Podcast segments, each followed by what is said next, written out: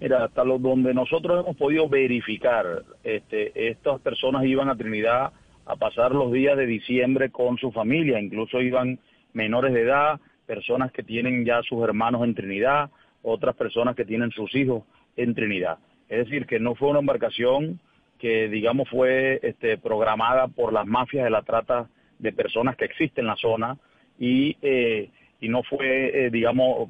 eh, no fueron las personas reclutadas por esta mafia o secuestradas como suele suceder desde Guiria y de otras partes de Venezuela. Estas personas iban a Trinidad, algunas en busca de trabajo, otras a pasar el diciembre con su familia. La información que manejamos es que esa embarcación habría llegado a aguas trinitarias desde donde fue devuelta por eh, autoridades trinitarias, por guardacostas de Trinidad, aun cuando el gobierno trinitario lo ha negado, y fueron devueltos a Huiria y en el regreso,